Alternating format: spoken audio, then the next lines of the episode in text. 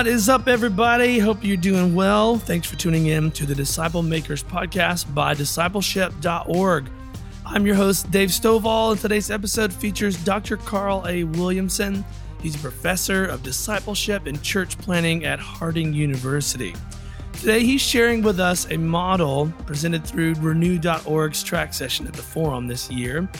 And this model can be used in a variety of places and settings, and he's talking about it as if it's simple enough that just anybody can do this and get started right away. This model is not the only model, as Jason tells us at the beginning of this episode, but it is a proven model that works. So if you're somebody who is interested in this and maybe you're got some people in your life that you want to disciple and you just don't know how to do it, this is your episode. Let's jump in and hear from Dr. Carl Williamson. Here we go.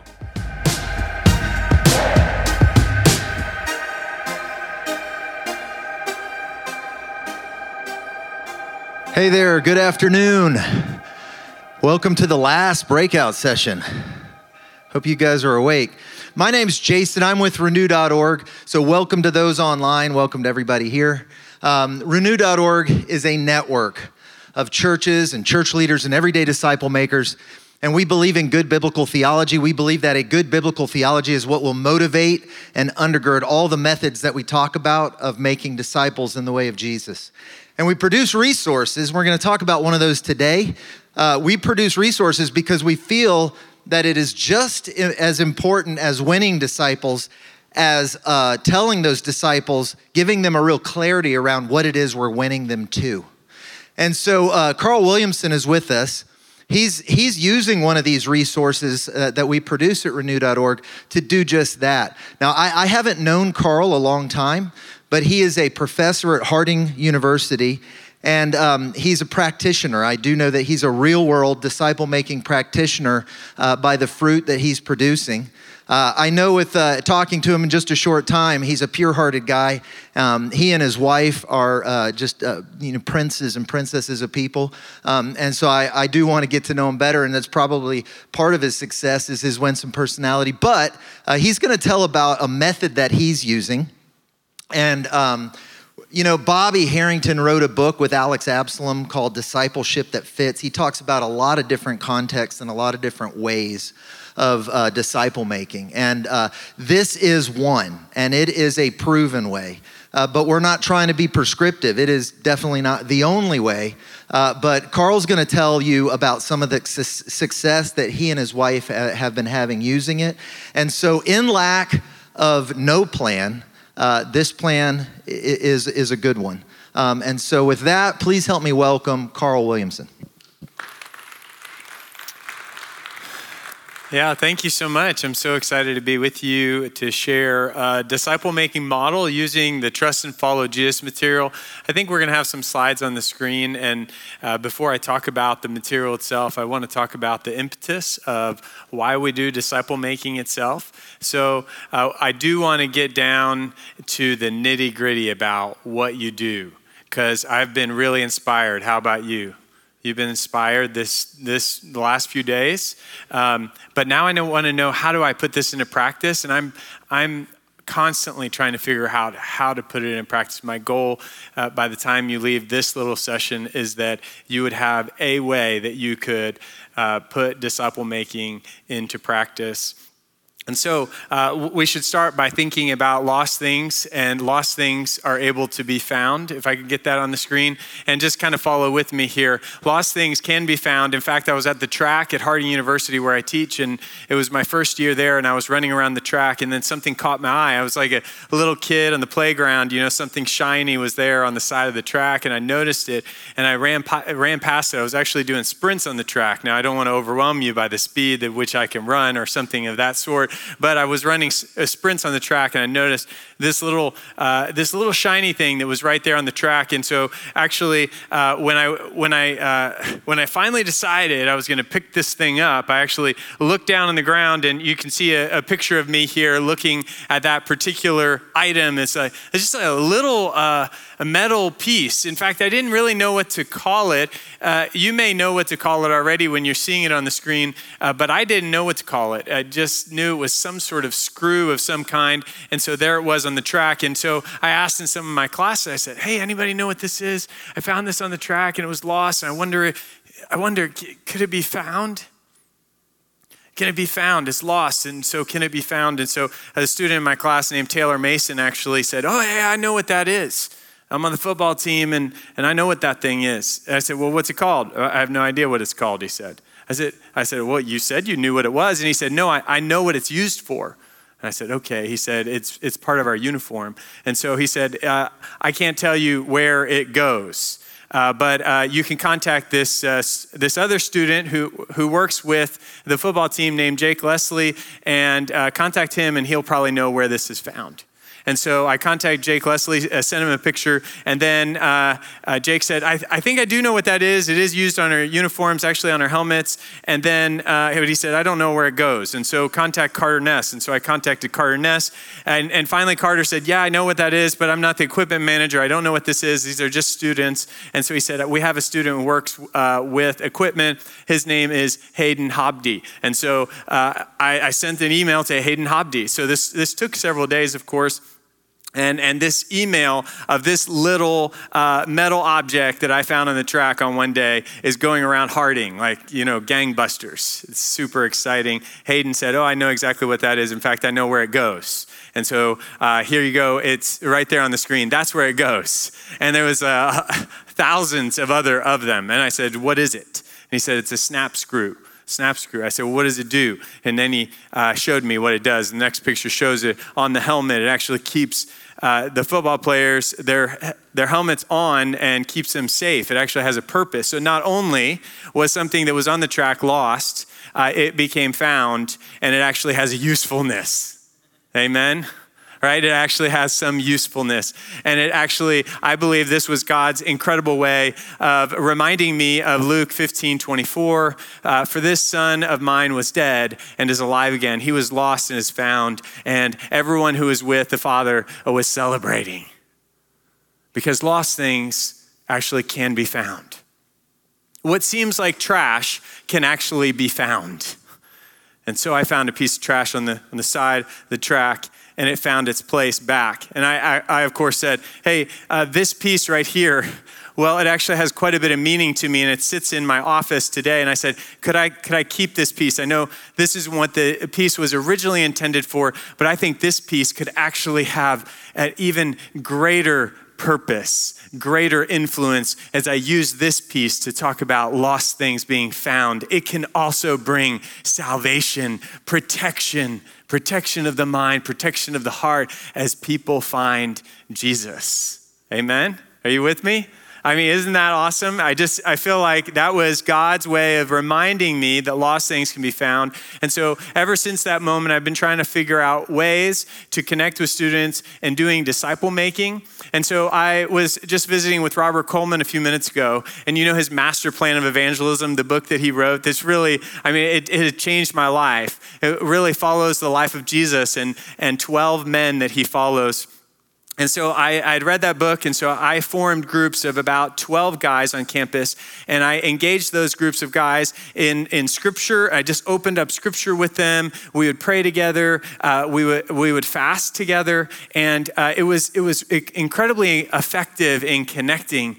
But I found more and more that uh, my balance of time and work and family was often off balance because 12 guys are a lot of people to stay connected with. When I'm, I have a whole teaching schedule, I have two girls, wonderful, beautiful girls, 13 and 16 years old. I'm going to tell you some more about them here in just a minute. Uh, I have two wonderful girls and a wife who, who loves me. She's finishing up her PhD in practical theology. Just uh, God's gift to me, my wife, Alicia. Uh, but I was finding it difficult to balance all of those. And I don't know if you've tried this as well. And so I was constantly having to pare down how many I worked with. and so uh, Bobby Harrington and I were talking about uh, this problem, and I read Greg Ogden's book and some other discipleship books, and, and quite a bit of the research was showing that if we spent time in even smaller groups, like Jesus' three closest disciples, I'm hoping that you've already heard this before. Like his three closest disciples, which would mean that you would be in groups of four uh, then uh, there would be less time with, uh, like, there, there's less relationships, and so there's less people to connect with. There's three guys I would be connecting with. And so uh, this model that I'm going to share with you today is just one model. It's not the model that makes necessarily people interested in Jesus. Like I love pizza nights and game nights and movie nights and, and uh, big church services where someone might find an interest in Jesus. This model that I'm going to share with you today is a disciple making model. So that's specific to individuals who are going to be followers of Jesus, who make followers of Jesus. Does that make sense so far? Sometimes students will ask me, Who do I look for? And I, I say, Well, I, I can think of three different groups that you would look for. Okay, I'm going to give you this model here in a second, It's seven steps to it. Okay, uh, but here's what you would look for. Number one, you uh, you might look for this isn't going to be on the screen. So uh, number one, you might look for a follower of Jesus who really wants to be a disciple maker. Like, do you see how that would be valuable for me to spend time with a follower of Jesus who just really wants to be a disciple maker? That is worth being one of my three. The second type of person that I'm looking for and students that I'm working with are looking for is somebody who is a follower of Jesus. They're already a Christian, but they're struggling to be obedient to Jesus. Now, I know you don't have this problem uh, among all of you adults, but students on campus often struggle with sin in their life and they're not sure if they should be obedient to Jesus. No, that's a, that's a joke. I know you struggle with that too, right? But if there's somebody who's a follower of Jesus, they're really struggling to be obedient to Jesus and to Jesus' ways, but they're saying to me, but I want to be obedient to King Jesus. I say, You're a good fit for this group. Okay, so that's the second group. So you see, kind of started at the top people who want to be disciple makers, someone who's wanting to be obedient to Jesus. And then the third group that I'm really looking for are people who are lost but really want to be obedient to Jesus, or at the very least, they really want to know about Jesus. They really, uh, they're interested. This is the Ethiopian eunuch who's already reading scripture. And then uh, here Philip comes and he says, Do you know what you're reading? He's already interested in Jesus. And that's somebody worth spending time with.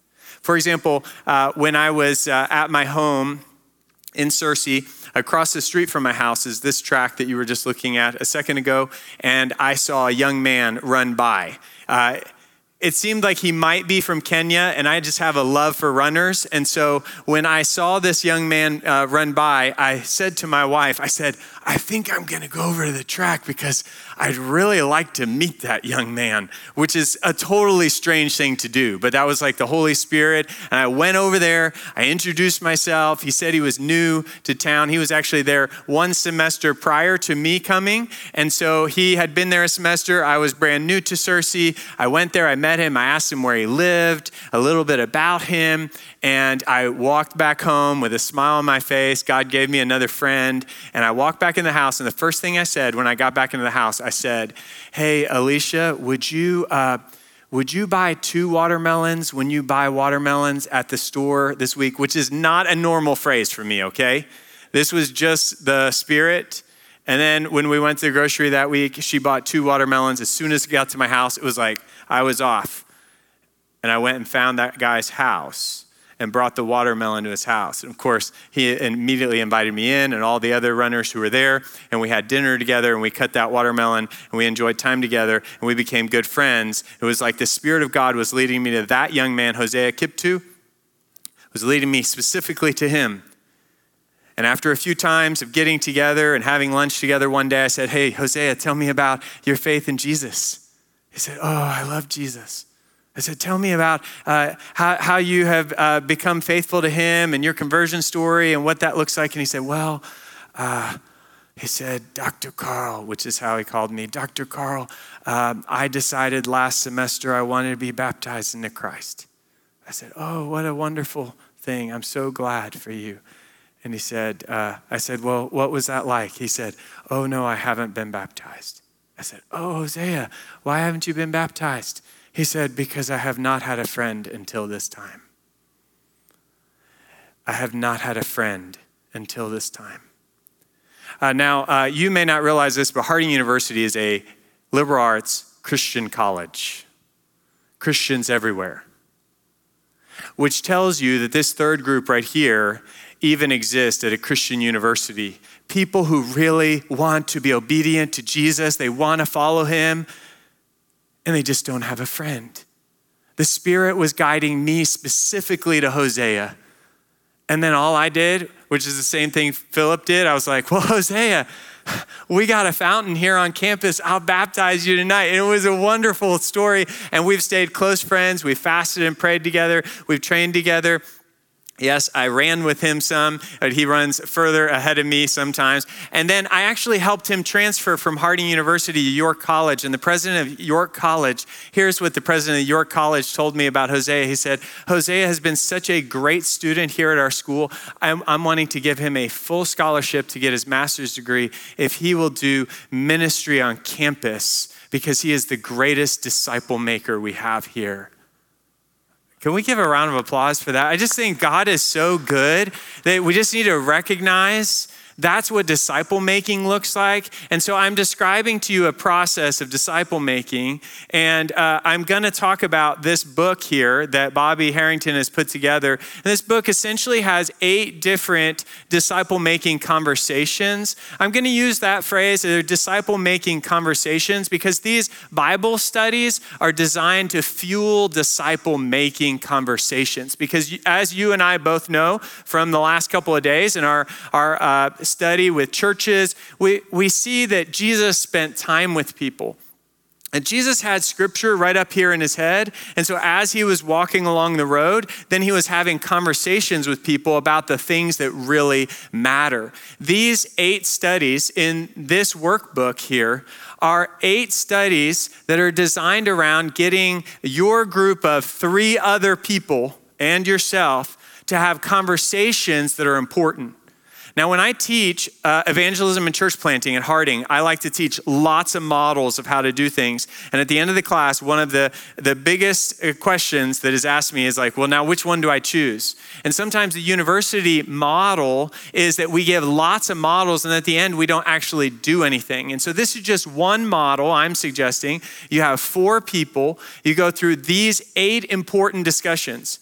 When I ask students to create Bible studies, I, I mean, bless their heart. I'm in the South, right? Bless their heart. What they tend to do is they find some issue of their heart that they're feeling right now, like anxiety or depression or some pain that they're feeling. And then they go to Psalms or other scriptures. They'll Google something and they'll create a Bible study with that. And I often tell the students, I say, I'm so glad you can create a Bible study on that particular topic but we also need to have really important conversations about God and whether or not we believe God is the real God, whether there's a reasonable logic to believing that God is God and Jesus is Lord. And we need to talk about Him being a holy God and sin in our life. We need to talk about God being love and His grace. We need to talk about what it looks like to make Him Lord and King. We need to talk about what it looks like to have commitment to Jesus. Uh, we need a, a repentance repentance and a confession and a baptism. We need, we need to look, we need to know what that looks like.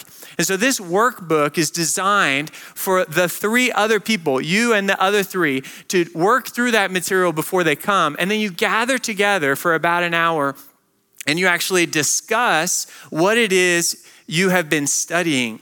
And most of the time, when you're discussing that particular topic, it's going to bring on a lot of other topics as well. And I want to give you liberty. You should talk about those things.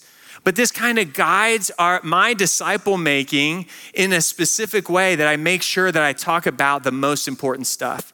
Now, I'm not sure uh, what background you come from, but actually, my dad was a, a, a missionary in Sweden, and I stood uh, in, uh, on the street promenade in Sweden, and I would actually hand out tracts And then I would watch my dad do Bible studies with people. Now, here's how he did Bible studies, okay? He would go into the Bible right here and he'd flip to the back of his Bible. And he actually had most of what is in this book right here, these main topics of what people actually need answers to in order to be faithful to, to God. He had all these Bible verses in the back written down in categories. And then he would open up the Bible with them and he would say, okay, let's talk about Jesus as Lord. And then he would have the people, have you ever done this before? They would then write those scriptures down, maybe in their Bible, or put numbers, number one, number two, number three, next to those passages so that they could replicate it.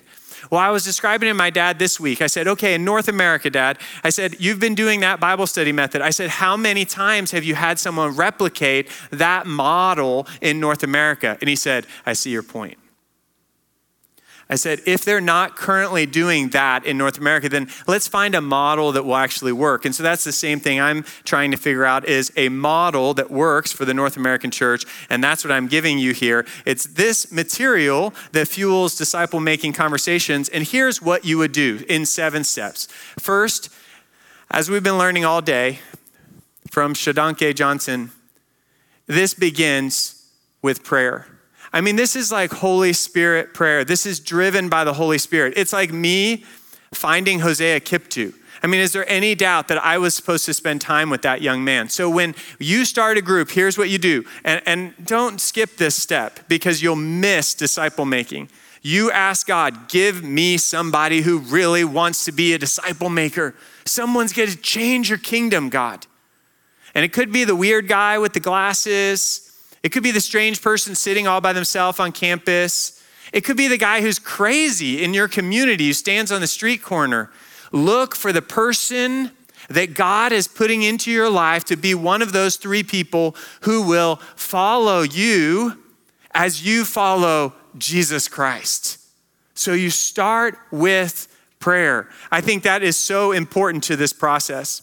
And then, of course, I've been saying all along think small, just three people. Ask God for three specific people and make it gender based. Okay? So I'm, I'm asking you men to work with men and women to work with women. Why is that? Because disciple making is relational.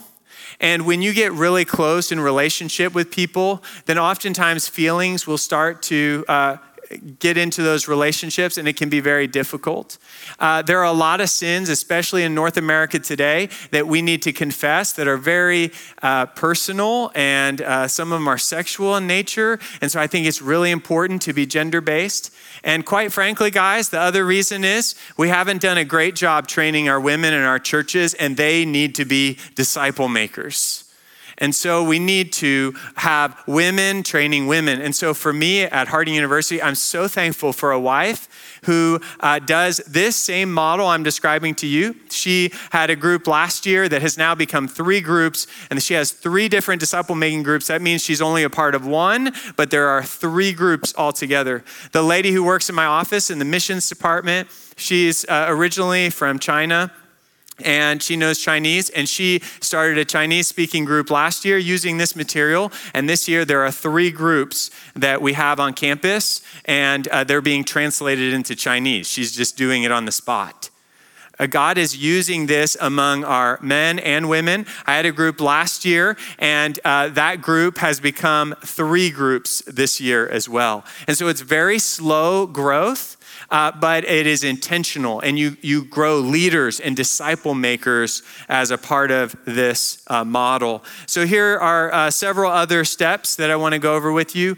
Uh, plan to meet weekly. If you don't spend time together, it's really hard to really grow disciple makers. You need to have a weekly plan to get together and study the Bible or get together. I'm going to talk about rhythms here in just a second, but I do think it's important at the very least to spend spend time every week in a designated time. That doesn't mean you only spend one hour a week together or two hours a week. Uh, but it does mean that you have a plan to spend a weekly time together. Uh, you do this life on life. Okay, life on life means that I'm going to try to spend time with the guys that are in my group beyond our Bible study group. Okay, so uh, right now I have three guys. They are all ready to be disciple makers. Uh, I'm going to talk about uh, how long these groups should be in a minute. For this group that I'm leading this semester, it's a one semester group because I've spent time with all of these guys before. And I'm going through the Trust and Follow Jesus material. And I'm basically saying to them, hey, at the end of this group, uh, we are going to have two groups in the spring, okay? We're going to have two groups. So, two of us are going to stay together, and the other two are going to stay together. Uh, and it's very intentional.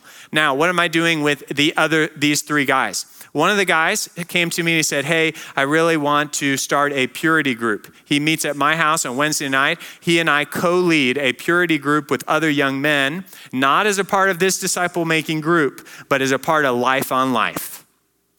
He's texted me several times since I've been on this trip. It is close knit, connected. He shared sin with me on the, on the phone, texted me since we've been on this trip.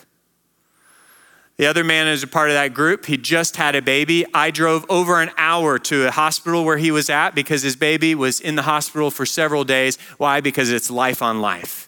He goes to the same congregation I go to. He helps me with the Bible class I teach at church because it's life on life. But that's not where the disciple making is occurring. I mean, it is, but it's not. You see, I'm still meeting weekly.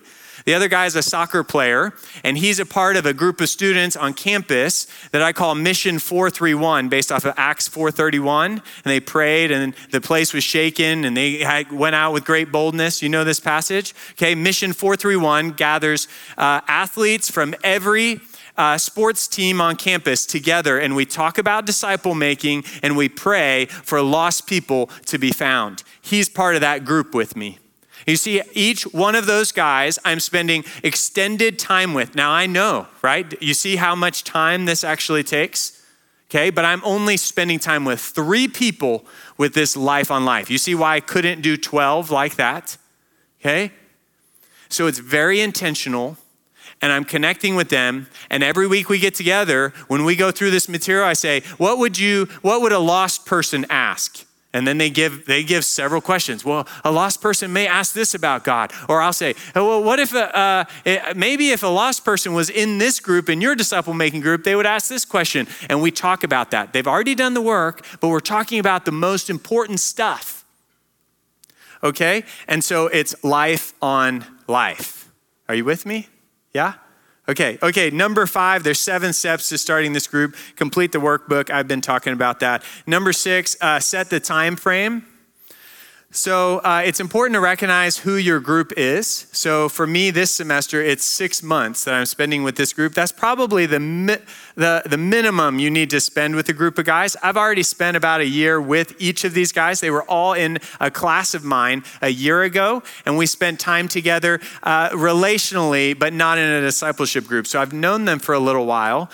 Uh, typically, I would say spend at least a year with the same discipleship group Sometimes it's two or three years. Jesus spent three years with his 12, and so I would say it's up to three years. But be careful with this because the same principle that applies to small groups, not multiplying, is going to be the temptation with this discipleship group. If you stay together too long, you won't multiply. And my goal with these groups is reproducibility. It needs to be simple, effective, and reproducible. Okay? So set the time frame and then plan to multiply. There is not a week that we get together where I don't say to the guys, now when you lead your group, this is what it's going to look like. Now, when you're working with the people who are part of your next group, here's what you're going to ask. Okay? Uh, number seven, uh, make a group covenant. Okay, uh, people aren't super uh, comfortable sometimes with group covenants, uh, but I do want to say that I, I have found it really helpful to have the students that I work with sign a covenant. In fact, we sign a covenant together. At the end of this, you will uh, get a QR code to get to this material that's on renew.org's website uh, Seven Steps to Starting a Group, which is what I'm sharing with you. And in that packet, there is a discipleship group covenant. It's nothing different than what you may have seen for like a small group covenant for uh, a small group at your church or an accountability group of some kind.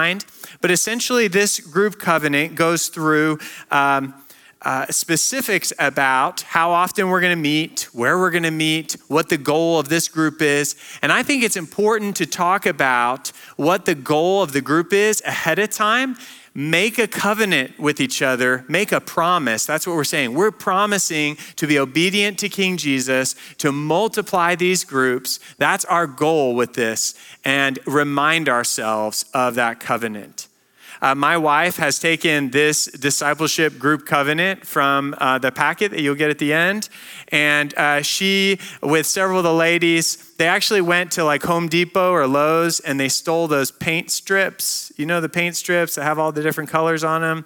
I say stole, they, they're free, okay? So uh, she, she stole them uh, from there, and then she actually wrote in each one of the colors, she wrote a different aspect of how, the, how often they were gonna meet or what was it gonna look like. And then on the back of them, all of the girls, as a part of her group, which she has four, signed the back of that, and then they keep that in their Bible and they bring it with them every time. But also, every time those girls open their Bible at church or during, during the week, they see that group covenant and they are reminded I'm a part of a disciple making group that's goal is reproducibility and multiplication and seeing the whole world becoming found. And so that's the, the blessing of a covenant. Uh, the, the lady who works in my office, Lee Johnson, who has uh, these groups of Chinese students that she's working with, she felt very uncomfortable with the group covenant. She said, Carl, do you think I should really do that group covenant? I said, I said, I would say this, say something like this. Hey, I, I really want God's kingdom to grow, and I believe having a simple, effective, reproducible model is part of that. If we seek to make a promise to each other that we are going to be God's people, studying God's word, and this is how often we're going to meet, and this is what we're going to do. Even if you want to back out at some point, it would be okay. But we want to be people who covenant ourselves to a God who covenants to us. I said, don't rewrite the covenant. Just say, what if we tried this? And that's what I often say to the guys I meet with. I say to them, I say, I know you could write a great covenant yourself. I know you could write great Bible studies yourself and you could just recreate it. But could you reproduce it? Because then every guy that you do disciple making with is going to have to recreate the wheel again. And then they're going to have to recreate the wheel again. And so sometimes, guys, we just have to say, like, hey, maybe it's not the perfect material, but it's what we're going to use and we're going to reproduce it. And it's simple, effective, reproducible. And so that's what I found uh, really helpful as a part of this material. Hey, I hope you've been enjoying this episode so far. I wanted to take just a second to tell you about the discipleship.org collective. It's an online community designed for disciples and disciple makers. And if you're a follower of Jesus, then you fit in one or both of those categories. And we made this website with your needs in mind. The website itself is super cool because it's like stepping into a virtual church building. There's a welcome center, an auditorium for main events, and even some classrooms. Right now, you can get free access to this collective where we provide weekly webinars, we've got ebooks, and even disciple making assessments for you and also your whole church. And don't mistake this for just a website, it's actually a community for disciple makers. Basic membership is free, but there's also a premium access option that includes courses, certifications, and online gatherings with other leaders from around the world. So go to discipleship.org slash collective and sign up for your free membership today. Uh, I was talking to Robert Coleman a few minutes ago, and I asked him about his wife who passed away. Uh, uh, I guess a couple years ago, he said, and he said, she would always tell him, tell more stories. Um, uh, at the same time that I met Hosea Kiptu, the Holy Spirit connected me with him. Uh, I was teaching a class called Evangelism Church Planting at Harding, and I was coming out of that class. And right outside the door of that class was a young man by the name of Grant Fitzhugh. I knew I know that now. I didn't know at the time, and he was standing there waiting for me. Uh, he said, "Hey." Uh, uh Professor Williamson, you don't know me, uh, but uh, could I sleep on your floor this summer? I said, Sleep on my floor? Uh, why? And he said, I just want to spend as much time with you as I possibly can spend with you. You know what? Uh, that was really weird. And I went home and I said that to my wife, and she thought this was the strangest guy ever. Uh, but I realized then that here's a guy who wants to learn what it looks like to be a disciple maker. He didn't end up sleeping on my floor. My wife thought it was too strange. She wishes she could go back now and have him sleep on our floor all summer because that's how much she loves him. Okay? So Grant Fitzhugh, he spent time with me all the summer that, that year. Uh, him and Hosea Kiptu and, and I, it was a group of three that summer, and we fasted and prayed for four days together. We read scripture together. We read books on discipleship together. We talked about disciple making. We dreamed about what the kingdom would look like. He's one of those guys I would point to that I would say, now he's a disciple maker who makes disciples. He's now working for one of the churches in Searcy, and he's using this material here to train the interns as part of the college ministry at that church. And he's working with a group of five of them right now, and next semester they'll have five groups.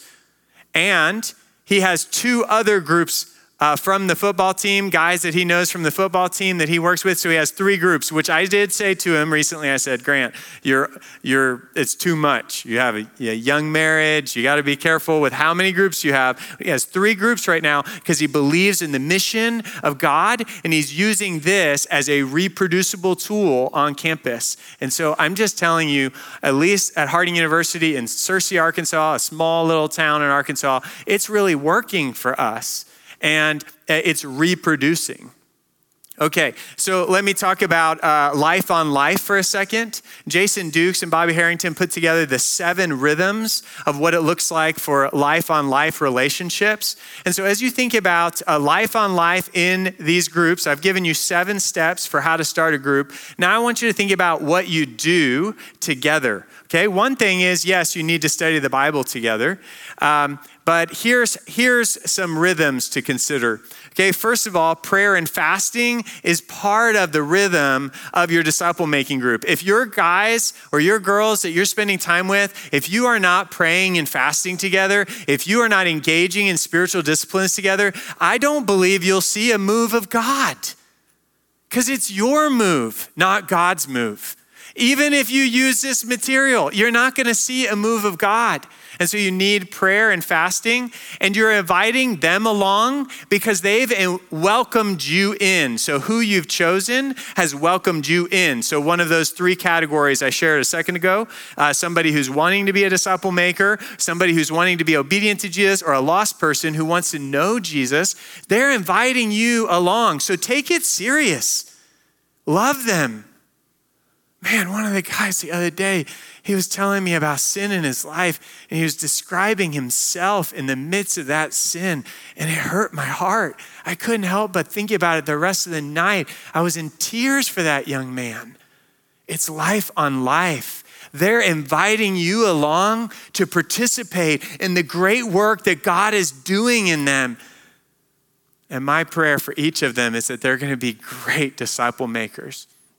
And so you have those first two rhythms. Then you eat together, uh, you serve together, you Sabbath together, you learn together. Okay, so let's talk about eating together. One of my groups this week, because I was going to be here on Tuesday when our group normally meets, we met Monday for lunch. I mean, I ran from one of my classes and we went out to this Mongolian grill and we went and we ate together. And I made sure that when we were together, I said something like this Hey, in a few, in a few short months, guys, you're going to have a disciple making group and you're going to be eating with God guys, will, will you just remind them when, when you're eating with them that a few months down the road, they're going to be eating with guys because Jesus ate with people, and so we eat with people. And so, even the eating together is not just eating together, it's training people to do life on life. I sat around with my group. I was explaining these seven rhythms to them, just as I am to you now. And I said, okay, well, uh, let's promise to serve together at least one time. I said, I'm not sure. What would we do to serve? We haven't decided yet how to serve, but I'm going to stick to that. I don't know. What should we do together? Why? Because I'm doing disciple making. They need to decide what we're going to do to serve together when, when we figure out where we're going to eat together. I don't know, where should we eat together? How about the Mongolian? I said, oh, yeah, let's go to the Mongolian grill.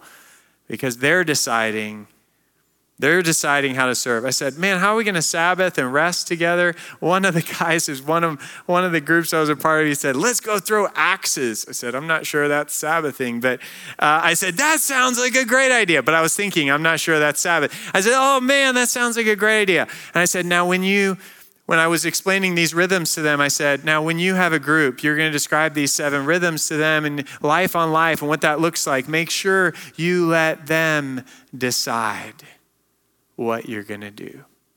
Isn't this the kind of stuff Jesus did? He walked alongside his disciples Sometimes he asked them to go somewhere. He asked them questions. He asked them to help. They were along. They were connecting. They saw what he was doing and they were learning from him. That's what disciple making is. And so the learning together is obviously studying the Bible together. That's really important for us to do. And so that's one of the rhythms. And then uh, the last rhythm uh, for this group is maturing them while multiplying, making sure you're talking about multiplication the entire uh, time. So here's what I've done so far I've uh, given you uh, uh, impetus, lost things can be found. I talked about uh, the Trust and Follow Jesus material, what's inside it. I went through uh, seven uh, steps to starting a group. So you could actually start a group. You could actually do these seven steps when you go home you pray, and then you think about those three people, make it gender based. You plan to meet weekly with them. You do life on life. You complete the workbook. If you don't want to use this, just use whatever material you want. It doesn't matter to me. Uh, you set the time frame, you plan to multiply, and you make a group covenant. I think those are very specific, easy steps. And then you make sure you do these things in rhythms with your group. So you make sure you're doing life on life, you're actually living life together. You don't do what I have been tempted to do my whole life just study the Bible and it's really dry. It's just the Bible. And then, okay, I did my Bible study and I go home and do my own thing. Because that doesn't make disciples. You and I both know that because we've been part of that at different times in our life. So, uh, I want to talk about what do the meetings look like then? Okay, so let's talk about that for a second because this is a question I had when thinking about these different groups. So, the first group meeting, I would do what I what I'm repeating to you right now is what I would do in my first meeting. I would explain the group formation, these seven steps. Hey guys, when I was starting this group, here's how I started this group. I prayed, uh, and then we were trying to figure out all these things, and that's what we're doing today. Here are the seven steps when you start a group. The very first meeting, I plan multiplication, and so so I share the seven steps. I talk about, hey, rhythms that Jesus has. Here are some rhythms I see in Jesus' life. Here are seven rhythms that we can have. And then I talk about something that's also in this uh, article that you can download here at the end, which is spiritual autobiographies. In college ministry, we typically call them just testimonies okay? You share your life with someone, and there's a spiritual autobiography worksheet in uh, this document that you can download at the end, and it actually walks you through a process of helping adults know how to tell their testimony. Okay, students I found are really good with this, so I don't really have to work, walk them through that uh, process, but here's uh, the basics. Okay, you should be able to share your testimony. That means the good and the bad of your life and you should be able to recognize what God did through the really good. And I'm going to tell you, when my first daughter, Zoe, was born, that was something good that God did. That was Zoe, life, and life is in my life because of her. And I was like, man, God gave me a child, and God did that. I can also tell you about sin in my life. I can tell you about the time I cheated on a test and how God used that to grow my integrity in me. And I'm going to tell stories like that. I'm going to talk about purity with my guys. I'm going to be very confessional, but I'm not just going to talk about myself as a horrible human being. I'm going to talk about how God's using me powerfully because my God is a God full of grace and mercy, and He does great things in us, and there's some good in me, and there's some rotten in me. And so I'm going to share both of those. And so uh, I train my guys, I say, okay, Next week, we're going to get together, and two of us need to share our testimonies. That means you need to write down your testimony and see what God's been doing in you. Someone asked me the other day, Well, what if they're not a Christian? Well, you know, God is working in the world, even in non Christians. He's been working. And so I try to tell, if it was a non Christian, I say, Hey, you joined this group because you want to follow Jesus. Hey, will you just tell us a story of, of what God has been doing to get you to this point that you're interested in knowing more about Jesus? And so I have two guys. So the first week, since I'm the person who started the group, I'll share my testimony, and another guy will share his testimony. And then I say, hey, you two guys, you pray over us. I say, I say next week we're going to do the opposite. You'll share your testimony, we'll pray over you. You see, even the intention of the group is I'm sharing my testimony, but you're going to pray over me. Next week, you're going to share your testimony, I'm going to pray over you. We are sharing because I'm not group leader. I'm not I'm not the guy who does everything. I'm training them to be disciple makers. And then we sign that group covenant. We talk about being covenanted to each other and what that looks like. That's what we do the first meeting. I already described the second meeting you share your testimony or spiritual autobiography. The third meeting, the same thing. And then the fourth meeting, you would finally get into maybe doing chapter one of this, talking about God, looking through those scriptures ahead of time. Your uh, the people you're spending time with would do that work. You would do that work, and then you get together and you would go through maybe some of the questions in there, but you really are just having conversations that fuel disciple making. Hey, what do we need to talk about God? What's essential in following God? What are essential doctrines? That's, a, that's in that first chapter, and that's important to talk about. What's really essential to be a follower of Jesus? And I have those kinds of conversations with guys. And then uh, by the fifth meeting, you're probably to a point where you need to either eat together, serve together, or Sabbath together. You see this? How it's like a rhythm to it? The next meeting, maybe you get together and you study again. Then the following meeting, you either eat together, serve together, Sabbath together. Are you catching the drift? It's as simple as that. So, the first meeting, I'm describing that. And then as we go through, I'm reminding them hey, you know, guys, when, when you lead a group, uh, it might be really easy if you use this because it's already created and it's got this group covenant already in there and it's easily rep- replicable even if you don't love all parts of it. It's just it's something very easy to do. And then you could train those guys to do the same thing. What if we saw a network of people on this campus who are disciple makers? Now what am i really thinking in my head? I'm thinking what if we saw a network of disciple makers in our country in our world but I know these are young disciple makers, and so I'm just imagining something that they can place in their mind. What if we saw a network of disciple makers on this campus? What would that look like? And so I imagine that with them, and they kind of catch the vision here.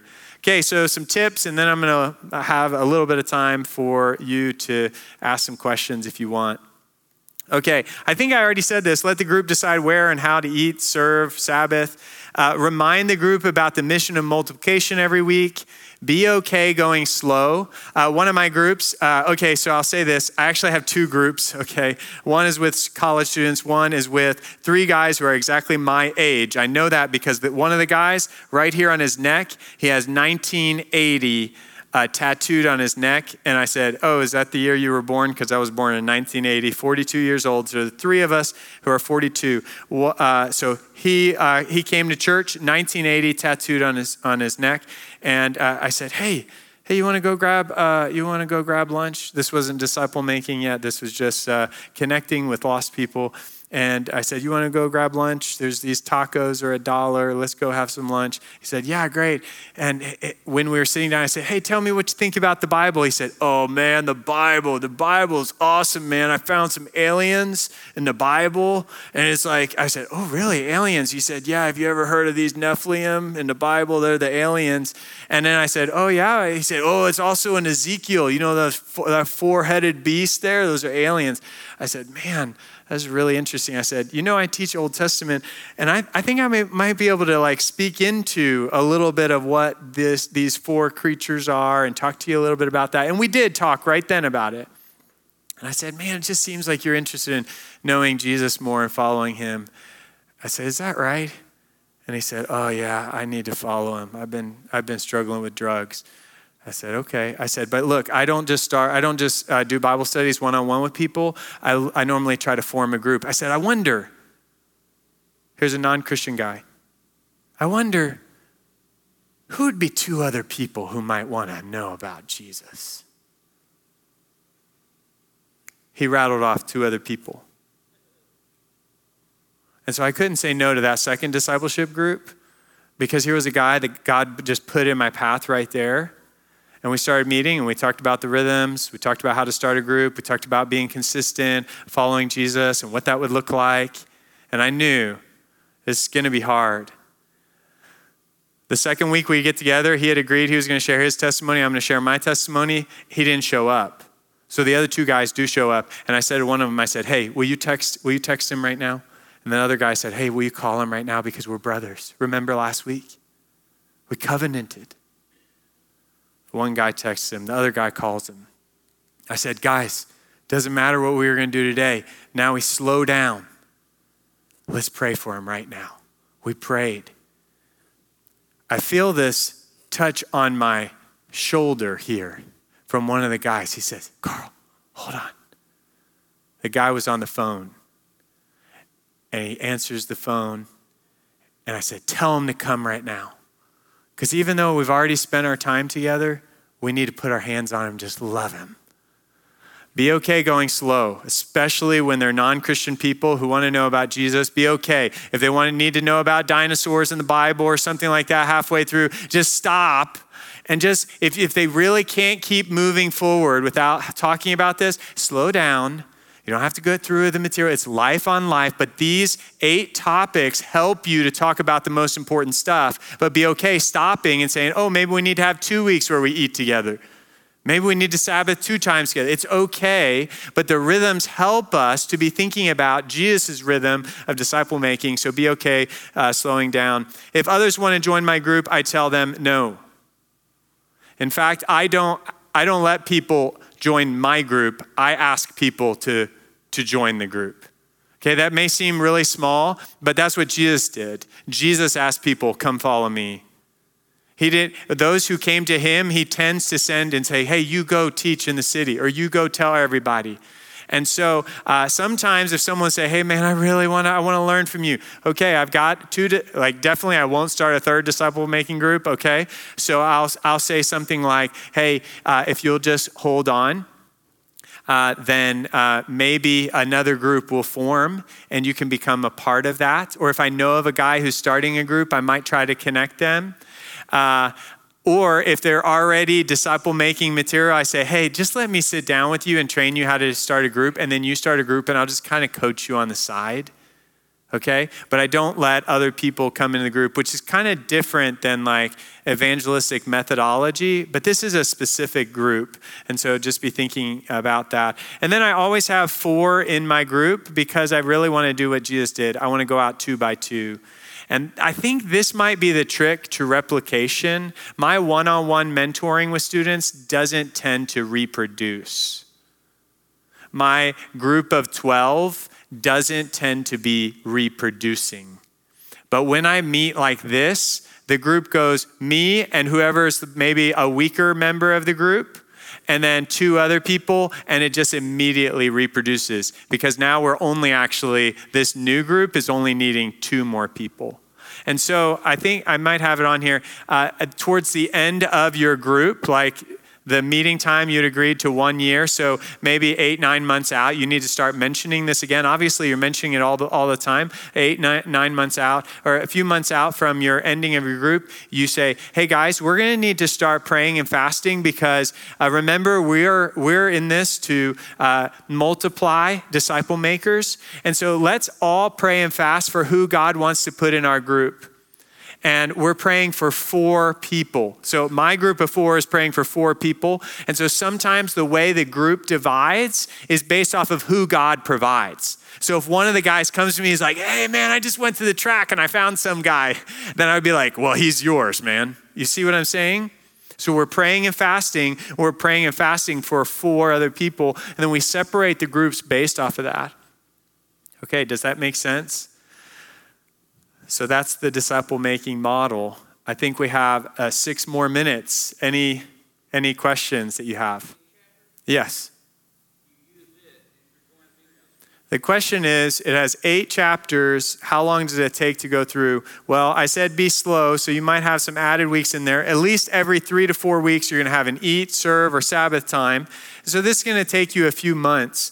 I would suggest after this, the, the lesson we had with Renew just before this was on Discovery Bible Study. I believe in Discovery Bible Study and people discovering the Word of God. And I think that's so important. And, and the Holy Spirit works through us discovering.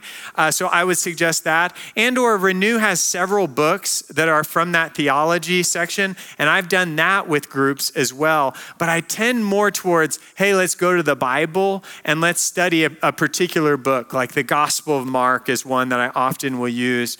Uh, or sometimes it's dependent on the disciple makers and where they're at, and I might deal with a particular issue. And so, yes, you do maybe have to think about curriculum or material after this beginning group. Um, but I don't want to just create curriculum for the whole thing because that's like subverting almost what we said last hour, which is the Bible is your curriculum right? And this, what I like about this is, is, Bible verses and then very, very simple questions. And like I said, what's funny, these are almost the same Bible studies my dad did when I was a little kid. I did in New Jersey in church planting for 14 years. And this is just packaged. And in North America, we do really good with packaged stuff. And uh, our church members are not afraid to spend a few dollars. And so I think this is really helpful. College campuses, college students, adults, uh, existing churches, great disciple making model. Yes, question. Yes, that's exactly right. I, I'm not finding success. Uh, individual disciple makers going by themselves are afraid and they struggle to actually do it. They have more questions when they come back. When I send them out two by two, they ask each other questions first, and then when they don't have the answer, they come to me. Which that's another great thing about two by two, because sometimes the partner will remember, but they won't. And so I just think this also just follows Jesus' model in sending out disciples. He sent them out two by two. I think we need to adopt that in our churches uh, with leadership and thinking about how we start ministries, but also these disciple making groups. Send them out two by two. Yes, what other questions? Yeah, okay, that's really good. He's asking the question about uh, the simplicity of the lessons. Most church people are going to say, like, hey, I already know this about God. And uh, I will often will remind them, I'll say, hey, guys, uh, just realize that our North American culture is all about something new and exciting. I love sermons when it's something new. But actually, when it comes to the gospel, we want it to be as old as dirt. we want it to be from the very beginning. And so the excitement in these studies is is not always the material, it's the people you get to help transform as with this material. And so I really try to encourage this only fuels the disciple making conversations. And so I really try to engage by letting them ask questions. And I often do this with my hands because it's a group of four. And I'll say, hey guys, when we get together, we'll have all done this study. We don't have to go through every question, but we need to do this. Like we need to talk about the stuff that people need to know in the next group and the next group. How do we help each other do this? And that's what makes for the excitement of the adventure. And then I start dreaming with them what would it look like for the whole network of people or everyone at Harding to know this? Great. Hey, thank you so much for your attention. Uh, I'll be around if you have any questions.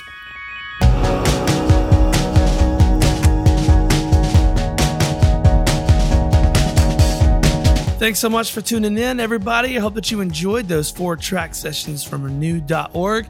Make sure you go check out renew.org. It's a fantastic website and an online resource, and they do gatherings and all kinds of fantastic stuff that give you help and tools as you are discipling people in your circles and inside your networks. Hey, stay tuned. We got another episode coming up next week. If you haven't already, please click subscribe so that you know when I drop it. All right, y'all. Thanks for listening and have a great day.